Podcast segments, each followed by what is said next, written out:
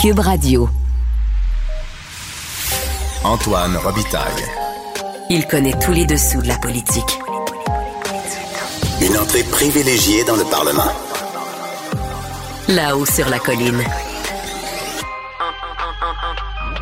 Antoine Robitaille. Bon jeudi à tous. Aujourd'hui à l'émission, Marois Risky veut s'attaquer à l'obsolescence programmée. Avec la députée libérale, on décortique son intéressant projet de loi déposé ce matin et on l'attaquine un peu en lui demandant si le Parti libéral du Québec a atteint son obsolescence. Est-ce qu'il est réparable? Mais d'abord, mais d'abord, c'est l'heure de notre rencontre quotidienne avec Rémi Nadeau. Réminado, Tout a été mauvais. Ça a été un spectacle désolant. C'était triste de voir ça. Antoine Robitaille. On sait bien, vous voulez faire du nationalisme. Mais non, on veut justement contrebalancer cette délocalisation-là politique. La rencontre. Un jour, on fera notre débat. Oui, oui, bien sûr. Métal sur métal. C'est le moment de vérité. La rencontre. Nado Robitaille. Mais bonjour Rémi Nadeau. Bonjour, Antoine. Chef de bureau parlementaire à l'Assemblée nationale pour le journal et le journal. Chemin Roxham, c'est le festival des contradictions. Oui, alors euh, aujourd'hui, on a entendu euh, une déclaration de la ministre de l'Immigration, Christine Fréchette, qui n'allait pas dans le sens des propos de son euh, chef et premier ministre François Legault. Et euh, ça s'était passé donc avant la période de questions au Salon Bleu. Et euh, à la sortie de la période de questions, euh, Madame Fréchette a corrigé le tir. Elle avait réfléchi, puis... pour que ce soit plus harmonieux avec euh, les propos de son chef. Mais Bon, le chemin Roxham, on le rappelle, c'est là où passent euh, les, les, les, les réfugiés euh, de Oui, façon... euh, faut pas dire illégale, hein, faut dire... euh, irrégulière. irrégulière, voilà. C'est ça, parce que donc, euh, ce sont des demandeurs d'asile. Mais là, il y en a normalement- 40 000 là, cette année. Ouais, tout près, là. Alors, euh, des demandeurs d'asile que si, euh, en fait, s'ils passent par les voies officielles, donc par exemple à la frontière à la colle, on va les refouler à l'endroit où ils sont arrivés. Mais par contre, là, comme ils passent par le chemin Roxham, ça fait en sorte qu'on les accueille euh, au Québec. Euh, Il y a des coûts euh, engendrés par ça. Euh, le gouvernement du Québec demande au gouvernement fédéral de, de payer euh, la facture. Ça, bon, on y reviendra. Mais Christine Fréchette, j'ai l'impression qu'elle a dit le fond de sa pensée et c'était en réaction euh, à une motion présentée par le Parti québécois qui demande la fermeture du chemin Roxham. Et elle a dit que ce serait dangereux de faire ça et de toute façon, ce serait inefficace parce que si on ferme cet endroit-là, euh, les gens vont passer ailleurs et dans des conditions encore plus périlleuses. Donc, c'est bon, ça semblait dire que c'était pas efficace et on gagnait pas avec ça. Euh, Monsieur Legault, lui, il l'avait déjà dit. euh, au printemps dernier, et puis bon, il l'a répété lorsqu'il a rencontré euh, Justin Trudeau avant les fêtes qu'il souhaitait donc euh, qu'on puisse arriver à la fermeture euh, du chemin Roxham. Donc, ça venait en contradiction. Et euh, à la sortie de la période de questions, donc Mme Fréchette est venue pour dire que oui, oui, elle aussi, ce qu'elle veut, c'est la fermeture du chemin Roxham. C'est dangereux ou non? Je comprends plus, là. c'est aussi comme un peu justifié en disant, euh, ben, ou, euh, en disant que la semaine dernière ou l'autre, là, elle avait accordé une entrevue à notre collègue Alain Laforêt de TVA et elle avait dit le chemin Roxham, c'est basta. Mais basta, ça veut dire comme ça suffit ou c'est assez, là, mais Ouais. elle n'avait pas dit textuellement il faut fermer le chemin. En tout cas, bref, je suis pas sûr que tout ça était complètement euh, raccord. mais bon. Euh, Il y a des experts qui trouvent que dans le fond, c'est elle qui a raison. Ce serait, ce serait pas euh, efficace et on peut pas faire ça. Euh, mais là, elle a choisi de dire comme son chef. Et François Legault était à un point de presse en après-midi pour annoncer un train hydrogène entre Québec et Charlevoix. On va faire une expérience pilote cet été. Et la question lui a été reposée. Puis il a dit, bah, elle, elle, s'est corrigée. Elle dit aussi qu'il faut fermer euh, le chemin Roxham. Ceci étant, Madame Fréchette, quand elle, s- quand elle a décidé de reculer là, ou de, de, de, de changer son discours, elle n'a pas expliqué pourquoi elle avait dit que c'était dangereux ou pourquoi elle dit maintenant qu'il faut fermer le chemin, même si elle avait dit ce Ouais. matin que c'était dangereux. Là, donc, euh, voilà pour euh, ce, ce dossier. On n'a pas fini d'en parler. Non, vraiment. Puis ça fait longtemps qu'on en parle. là. Je me remémorais tout à l'heure avec un collègue euh, les euh, jérémiades de David Hurtel à l'endroit du fédéral. Donc ça, c'est quoi? C'est 2016, 2017? Mhm. Il était ministre de l'immigration dans le gouvernement Couillard qui disait Ah, il nous donne pas assez de sous, puis c'est- il y a quand même des conséquences pour nous. Alors, euh, ça fait longtemps, là. Exact. Et, bon, euh, Madame Fréchette aussi sur le fond, ce qu'elle avait dit lors de l'entrevue il y a quelques semaines, c'était qu'elle misait sur la venue de Joe Biden euh, Et mon Dieu. au Canada là, pour la renégociation de l'entente sur les. euh, Puis Guillaume Saint-Pierre, dans le journal, nous avait fait comprendre que Non, ouais. c'était peine perdue, là, Joe Biden. C'est quoi? C'est combien de millions de réfugiés à la frontière sud? Euh, c'est ça. Pour lui, Euh, le Mexique est plus important. Oh oui, c'est Ouais. ça. Et euh, tu sais- tu sais quoi? C'est c'est l'heure d'écouter de l'orgue. Oh yeah. Oui, l'analyse sportive de la période de questions, mesdames et messieurs.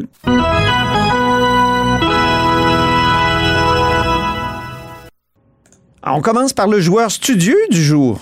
Oui, ben écoute, j'ai euh, trouvé Lionel Carman plutôt rassurant, euh, le ministre délégué à santé. Euh, il s'est fait poser donc la question sur euh, les les refuges pour les itinérants à l'approche de grand froid.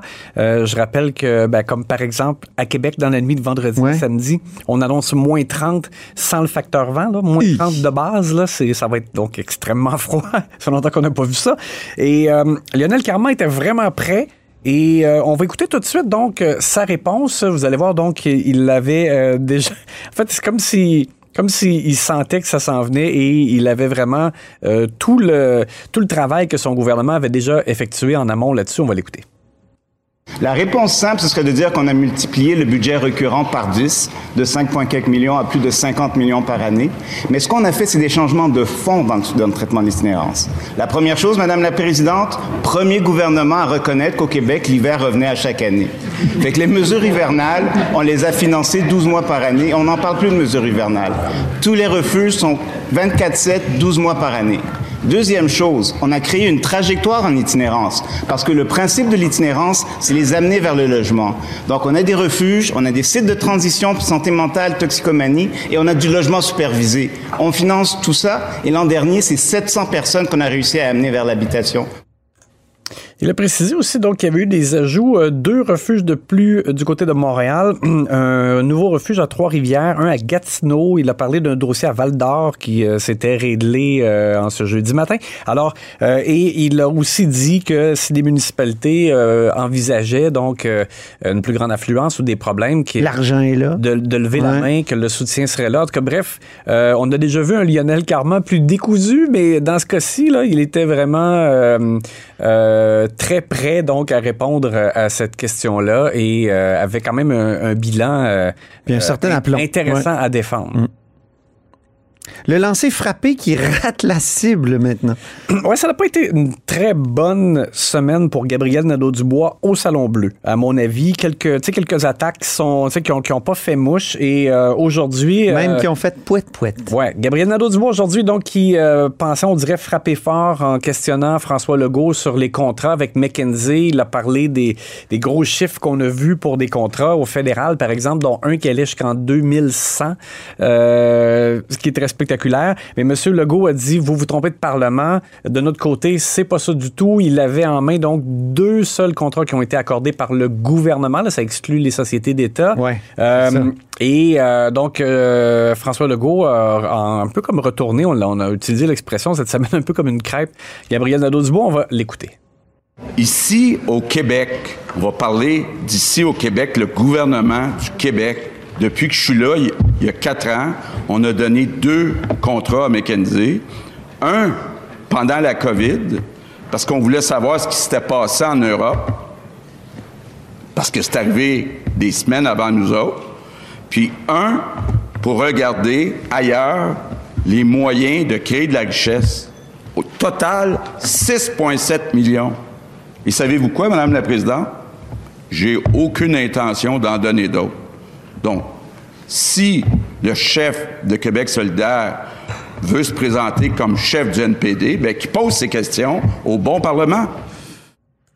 C'est quand même bien envoyé. Oui, puis même à la suite de ça, M. Nadeau-Dubois a dit, mais si il n'y a que deux contrats, vous n'avez rien à vous euh, reprocher ou rien à cacher, euh, pourquoi ne pas accepter une enquête sur, euh, sur ces contrats? Puis là, M. Legault avait en main le papier de SEAO, là, euh, l'espèce de, de- de service qui permet de voir Oui. les appels d'offres.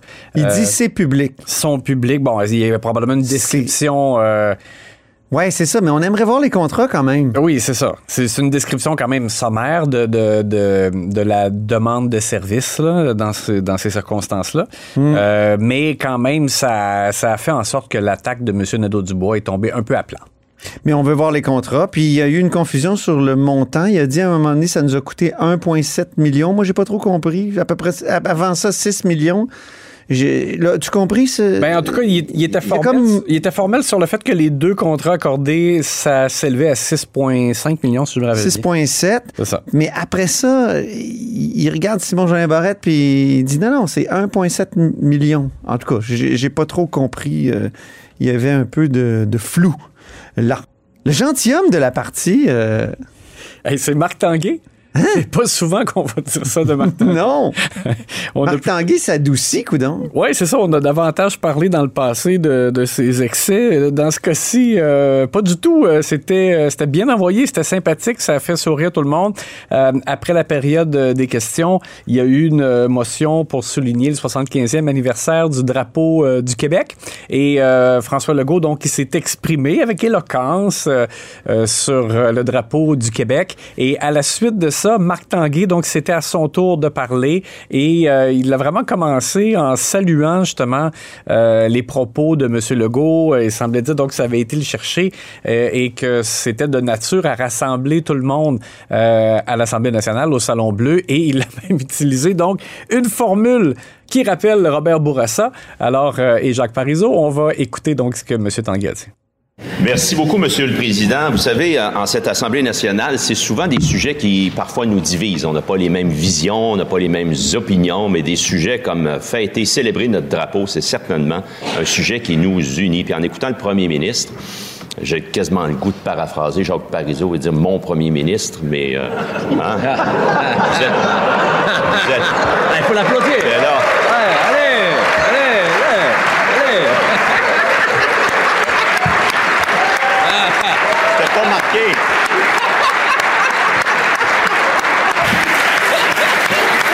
C'était pas marqué. Là, Monsieur le Président, quand je vais rentrer à mon cabinet, on va dire Tu lis tes notes, tu sors pas des notes. Mais quand même, quand même.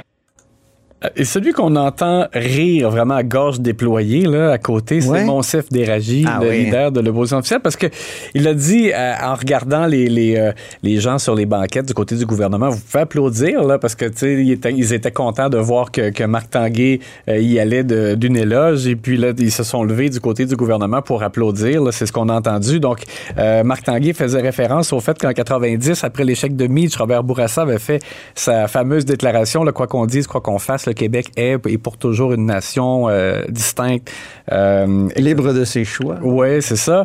Et euh, à ce moment-là, Jacques Parizeau avait traversé la Chambre pour aller lui serrer la main et lui avait dit « mon premier ministre ». Alors, ça montrait donc à quel point Marc Tanguay... C'est un moment d'unité nationale. Oui, c'est Ouais. ça. Alors, c'était un beau rappel. Et puis, comme Ouais. j'ai dit, ça a été un moment sourire. Ça, Surtout que M. Tanguay veut ramener le Parti libéral à, à l'esprit de Robert Bourassa. Il l'a dit dans plusieurs discours. Oui, exact. Alors, Ouais. c'est un moment parfait euh, à- euh, avant le départ pour euh, la fin de semaine. Tout le monde est parti sourire aux lèvres. Hey, parlant de fin de semaine, c'est tes pouces demain dans le journal? Samedi, oui. Euh, oui, samedi, pardon. Est-ce que tu as une petite primeur pour nous? Au moins un. Eh bien, au moins un, je vais dire que Marois Risky, je vais souligner euh, ses différentes initiatives. Ah. Ça tombe bien, D'ailleurs, ta l'émission, oui. oui. C'est ça. Ah oui, elle est en bloc 2, oui, de Oui. l'émission. Oui. Alors, assurément, euh, je te dirais même que du côté du Parti libéral, ils peuvent se compter chanceux de l'avoir eu cette semaine, parce que pour le reste, c'était pas facile. Puis un pouce en bas? Un pouce en bas, euh, Jennifer Macaron, justement, Ah. en parlant de ceux pour qui ça a été plus euh, difficile. Euh, c'est plate à dire, mais je veux dire, au moins, elle a fait amende honorable. C'est- Elle a reconnu son erreur, mais l'année ne fait que commencer et moi, je pense qu'elle va rester en liste pour le pire tweet de l'année 2023. Merci beaucoup, Rémi. Puis on te lit samedi, toujours avec intérêt. Et euh, je te souhaite une belle fin de semaine. Merci beaucoup. Antoine Robitaille. Le véritable troisième lien. Le Salon Bleu à vos oreilles. Et tout ça sans utilisation des fonds publics. Les biens de notre génération durent moins longtemps que ceux de la génération de nos parents ou de nos grands-parents, écrivaient deux juristes euh, récemment dans Le Soleil. Et c'est devenu une habitude. Au lieu de faire réparer nos objets, on en achète des neufs, souvent parce que l'obsolescence de ces mêmes objets était programmée. Ma prochaine invitée a déposé ce matin un projet de loi pour lutter contre ce phénomène. C'est Marois Risky. Bonjour. Bonjour. Donc, euh, vous avez déposé ce projet de loi-là. Euh, on parle d'un droit à la réparation des biens. Est-ce qu'on va mettre un nouveau droit dans la Charte des droits? non, c'est vraiment dans la loi sur la protection du consommateur. OK, OK. Parce que là, les droits, là, il y en a plusieurs. Il y a votre collègue qui veut qu'on ait droit à un environnement sain. Je pense que c'est euh, une de vos collègues, en tout cas. Oui, Mme Désirée Mégua. Voilà, exactement. donc, il y a une enflure des droits actuellement. Ben, donc, je, je, m'inquiétais. Le Code civil a beaucoup de droits déjà en Code civil du Québec et la loi sur la protection du consommateur ajoute des garanties et des droits et j'ajoute là-dedans, dans cette loi-là, un nouveau droit. C'est pas le premier projet de loi qu'on dépose sur ce sujet-là. Je pense que Guy Wallet, dans le temps, votre ex-collègue qui était devenu indépendant, qui en avait déposé un. Euh, donc, pourquoi revenir à ça aujourd'hui? Moi, j'avais travaillé avec Guy Wallet et les étudiants de l'Université de Sherbrooke euh, dans la rédaction de ce projet de loi. il, y a, eu l'adoption du principe, mais malheureusement, le projet de loi est mort euh, au feuilleton. Et je crois que c'est très pertinent de légiférer parce que même si le projet de loi est mort au feuilleton, la vérité, c'est que l'enjeu est encore réel. Euh, trop de gens ont l'impression qu'à chaque fois qu'ils achètent une laveuse, une sécheuse, bizarrement, dès que la garantie est terminée, quelques mois plus tard, l'appareil ne fonctionne plus. C'est pas juste une impression, ça existe vraiment. Et il y a aussi un terme légal, ça s'appelle l'obsolescence programmée. Oui. Et moi, je vais un peu plus loin dans ce projet de loi que je dépose. Il y a un fait nouveau. Les amendes que j'ajoute sont beaucoup plus sévères. Oui, ils sont vraiment salés, vos amendes. Mais euh, j'ai lu qu'en France, justement, pour euh, ce phénomène, vous le définissez, là, obsolescence programmée dans, le projet de loi, ensemble de techniques, y compris logiciels, par lesquelles la durée de fonctionnement d'un bien destiné à être offert en vente ou en location est réduite. Mhm. Donc, réduite volontairement, délibérément comment prouver, et c'est ça le problème en France, comme, qui, parce qu'ils se sont donnés cette loi-là, puis euh, donc on, avait du mal à faire la preuve de l'intention de la part du fabricant qui est vraiment un terme à, la qualité du produit ou à la durabilité. L'exemple français est très bon parce que justement, prenons Apple. Apple a fait une mise à jour sur les téléphones intelligents et tout à coup, tous les, les, anciennes générations étaient très, très lentes et les gens, finalement, euh, leur téléphone ne fonctionnait plus. Je me souviens, c'était mon iPhone 4. Et voilà. Et tout à coup, et l'iPhone 6. Et tout à coup, ils devaient acheter la nouvelle génération. La France était capable de le démontrer, a mis Apple à l'amende 25 millions d'euros et récemment une nouvelle amende encore pour Apple. Et l'Italie l'a fait aussi. Euh, L'Italie, c'était 10 millions d'euros. Mais j'ai une solution québécoise pour nous. Ouais vous comprendrez que la fiscaliste, faut qu'il y ait un petit volet fiscal. Ah. Mais le problème, c'est que je ne peux pas, moi, député de l'opposition, le mettre dans le projet de loi. Je vais le suggérer à mes collègues du gouvernement parce qu'il y aura une incidence fiscale, un peu à l'instar euh, des lanceurs d'alerte en fiscalité. De dire que euh, si on a un lanceur d'alerte et qu'on est capable d'aller chercher des sommes, bien, vous allez avoir 30 du montant récupéré. C'est quoi? Donc un lanceur d'alerte? Expliquez-moi comment ça fonctionne. Donne un exemple. Euh, c'est initié d'ailleurs par le, le fisc américain. Pour prouver des fraudes fiscales, ben, ils ont décidé de donner 30 à tous les lanceurs d'alerte qu'ils étaient capables de dire, ben, par exemple, moi, euh, je sais, voici la preuve que j'ai pour telle entreprise qui a fait de la fraude. Et si le fisc américain est capable de chercher l'argent, vous avez 30 millions, 30 euh, Donc, dans le cas d'Apple, ça prendrait des gens qui ont travaillé sur le logiciel qui admettraient ou qui diraient, moi, j'ai vu un courriel passer qui dit, essaye donc qu'il y ait comme une, euh, une obsolescence programmée après telle date, c'est ça? Ben oui, parce que ce serait très difficile, hein, sinon juste d'un point de vue extérieur, de trouver de la preuve. Alors, quand on a des incitatifs financiers, évidemment, des fois, les langues se délient. Oui, mais ça peut inciter un faux, euh, comment dire, une fausse délation, non? Non, parce qu'après ça, c'est les règles de preuve qui vont s'appliquer euh, et ça permet justement de faire l'enquête. Et là-dessus, vous avez vu aussi que dans les peines, il y a même jusqu'à l'emprisonnement. Donc, euh, les, règles de, les règles de droit s'appliquent. Donc, la règle de preuve va s'appliquer, ça va être matière à enquête et si on démontre que vous avez fait ça, ben un, c'est-à-dire que vous avez fait du vol auprès des consommateurs, mm-hmm. mais aussi un volet environnemental. Oui tout ce qui brise se termine quelque part. Ça aboutit où? Dans nos terres d'enfouissement qui sont déjà pleines. Alors, à un moment donné, il faut, faut légiférer. Et les peines que j'ai prises sont exactement les mêmes que celles prévues dans la loi sur la qualité de l'environnement du Québec. Puis ils sont salés, là, les peines en question, là, euh, juste pour dire que, par exemple, euh, dans le cas d'une personne morale, une amende de 15 000 à 3 millions de dollars, ça, serait... Pourquoi une si grosse fourchette de, de, de, de peine? Parce que sinon, une entreprise fait le calcul. Est-ce que je paye la bande ou je continue ma manœuvre déloyale? Mhm. Si vous faites un milliard de profit et que ça vous coûte 25 000, est-ce que vous allez payer l'amende et continuer à faire du profit? La réponse, c'est oui. Et c'est justement pour ça que j'ai ajouté un autre élément, jusqu'à 5 du chiffre d'affaires. Ah, Alors là, ça va coûter pas mal plus cher. Donc, je mets un plancher, mais j'ai pas mis de plafond. donc il va y avoir pas mal de, de lobbying contre votre projet de Oh loi oui. chez les fabricants. Absolument, ils ont déjà commencé à m'appeler. Ah bon? Oui! Racontez-nous ça. Non, mais écoutez, je vais d'abord les rencontrer parce que j'adore quand les gens commencent un courriel pour me dire qu'ils veulent m'éduquer sur la question. Alors, Ah. j'ai très hâte qu'on m'éduque sur la question. Vous dites que euh, le- les pièces de rechange, les outils, les services de réparation nécessaires à l'entretien ou à la réparation d'un bien, euh, ça doit être disponible à un prix à des conditions raisonnables. C'est quoi des conditions raisonnables? Ben- Est-ce que c'est des si c'est des conditions du marché, il me semble que toutes ces compagnies-là s'entendent pour euh, faire en sorte que les, les pièces de rechange soient très chères. Ben, si un, ils s'entendent, on appelle ça de la collusion. Ah. Alors, faites attention, je serai aux aguets. Euh, mais les lois, il faut savoir que ça s'applique. Qui, qui a peur de, du Bureau de la concurrence canadien? Ben, attention, j'ai quand même. Est-ce que ça prendrait pas un Bureau de la concurrence québécois? en fait, je pense qu'il faudrait dépoussiérer le bureau de la concurrence canadien et il serait temps. Et ça, ça pourrait être une autre entrevue complète sur ce sujet. Euh, mais de façon euh, tout, au- tout aussi sérieuse, parce que je pense que c'est très sérieux ce que Ben vous oui. dites par rapport au bureau de la concurrence. Euh, je, là, vous m'avez fait perdre mon fil conducteur. Ben, le, le prix raisonnable. Le prix raisonnable, merci. Alors, au niveau des lois, ça s'interprète au Québec les unes par rapport aux autres. Alors, on regarderait prix raisonnable, la juste valeur marchande d'un bien. OK.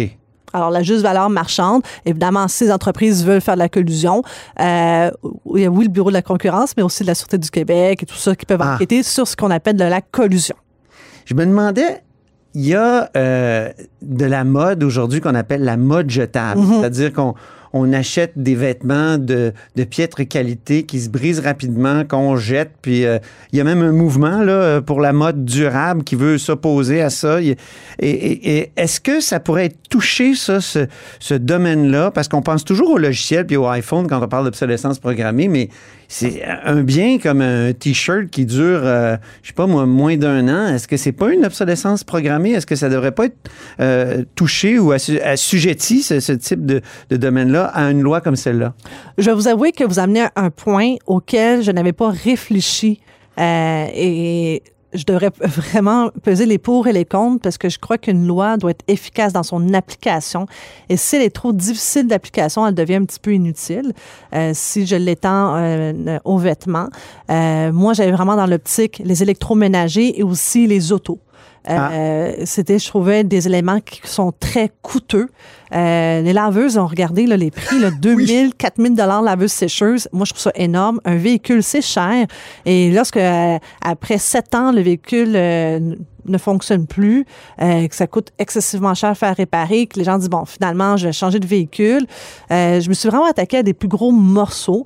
Euh, Permettez-moi de me pencher sur la question des vêtements. Je ferme pas la porte, mais j'ai vraiment besoin de réfléchir avant de me- de m'hasarder à, tout- à répondre aujourd'hui sur, cet- sur cet enjeu. Je vais me faire l'avocat du diable, donc des fabricants. Mhm. Euh, la garantie, est-ce que ça fait pas déjà le travail? La garantie Pas mal, légale? oui. Les, les garanties, généralement, quand on achète un bien, il y a une garantie. Il y a même la loi du consommateur qui euh, oblige le fabricant à ce que ça soit d'une certaine façon durable. Est-ce que ça fait des- pas déjà le travail? Euh, la garantie légale va permettre à un consommateur euh, de faire honorer le contrat auprès Ouais. du fabricant euh, selon combien de temps ça devrait durer. Et si le fabricant ne veut pas obtempérer, on s'adresse au tribunal. Euh, par contre, moi, j'apporte là-dessus aussi des amendes au niveau de tout ce qui est environnemental à cause de la surconsommation et j'ajoute le volet qui est plus l'intention de. Ouais. Ici, c'est l'intention malveillante de mettre fin de vie à un électroménager ou tout autre appareil. Euh, c'est à ça que je m'attaque. Et aussi une autre affaire dans le projet de loi. Euh, J'attire votre attention. Plusieurs fabricants indique que si vous faites réparer le bien auprès d'un tiers qui n'est pas nous, Oui. vous perdez votre garantie. Oui. Mais ça, c'est non. Euh, vous pouvez faire réparer votre bien auprès de qui vous voulez, en autant que le fabricant, euh, évidemment, rende disponibles les pièces. Et Ouais. surtout, euh, surtout, donne la façon de réparer. Une fois qu'on a ça, on peut demander à qui que ce soit sans perdre la garantie du fabricant. Et- Mais ça peut pas être notre beau-frère ou notre non, qui répare notre non, iPhone. un réparateur, un réparateur reconnu, bien entendu. certifié, oui. Oui. Oui, c'est ça. OK, donc là, c'est euh, c'est bien. Euh, L'intention, comme avocate, vous, que feriez-vous devant un tribunal pour prouver l'intention? Parce que tout à l'heure, on a parlé d'un courriel ou de... Ça ne doit pas être évident quand même. Non, c'est jamais évident. C'est-à-dire, Euh, je, je veux préciser pour les auditeurs, là, une intention de, de, de, de faire en sorte qu'un bien euh, ne soit pas durable après une certaine période. Mais lorsqu'on prend euh, encore l'exemple de Apple, il y avait tellement une masse critique qui ont vécu la même Ah affaire. Euh, et par la suite, euh, Apple a donné une explication alambiquée. Écoutez, nous, la mise à jour, c'était d'ailleurs pour allonger la vie du bien de l'appareil. Écoutez, c'était n'importe quoi. Euh, puis finalement, ils ont compris qu'il y avait aussi un risque de réputation. Ils ont et ils l'ont admis, là, Mhm. c'est leur faute. Est-ce qu'ils ont payé? Ou euh, ils ont payé France? en France, le 25 millions d'euros. Et là, il y a une nouvelle poursuite qui a été intentée en euh, fin d'année 2022 pour un, un autre cas encore d'obsolescence programmée sur une nouvelle génération de téléphones. Vous êtes dans l'opposition. euh, Les projets de loi d'opposition, c'est rarement appelé. Est-ce qu'il y a des chances, selon vous, que ce soit discuté devant euh, à l'Assemblée nationale, ce projet de loi-là? Moi, j'ose espérer que oui, parce que euh, la CAQ a voté pour le principe la dernière fois et François Legault, premier ministre du Québec, a dit que c'était euh, un projet de loi qui avait du bon. Euh, alors moi, je m'attends euh, qu'on aille de l'avant. Et d'ailleurs, la porte-parole de la CAQ, euh, au moment que j'ai déposé le projet de loi, m'a envoyé un beau message texte pour me dire euh, je veux travailler euh, pour faire qui? avancer. C'est Karianne Bourassa euh, qui a pris le temps de me dire que- que- qu'elle croyait au projet de loi et qu'elle voulait collaborer vraiment pour le faire cheminer. Moi, je trouve ça, que, je trouve ça vraiment euh, de bon augure. En terminant, une petite question avec un sourire. Le Parti libéral, est-ce que c'est réparable? Est-ce que euh, c'est un bien qui est arrivé à son obsolescence? Oh non! Franchement! il n'est pas cassé, mon parti. ah non? Non, il n'est pas cassé. Il n'est pas rendu à son obsolescence euh, qui n'était pas programmée, Ben, peut-être, mais... Moi, personnellement, je ne me trouve pas obsolète. Et je ne pense pas que mes collègues sont obsolètes. Et si vous avez suivi un petit peu la semaine. euh, Pourquoi? Des fois, on a l'impression que c'est un parti qui se cherche. Ben, je sais pas pourquoi que cette impression. euh, là, vous m'en posez une bonne. Est-ce qu'on est obsolète? Non. Est-ce qu'on se cherche? Non plus? Euh, est-ce que si vous faites référence à cette semaine euh, au niveau des communications, est-ce qu'on aurait pu faire mieux? Absolument. Je vous l'accorde. Bien. Merci beaucoup, Marois Risky. Merci. Je rappelle que Marois Risky est député de Saint-Laurent pour le Parti libéral du Québec.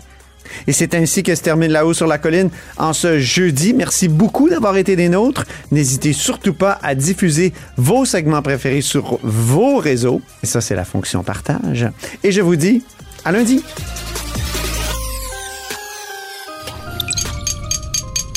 Cube Radio.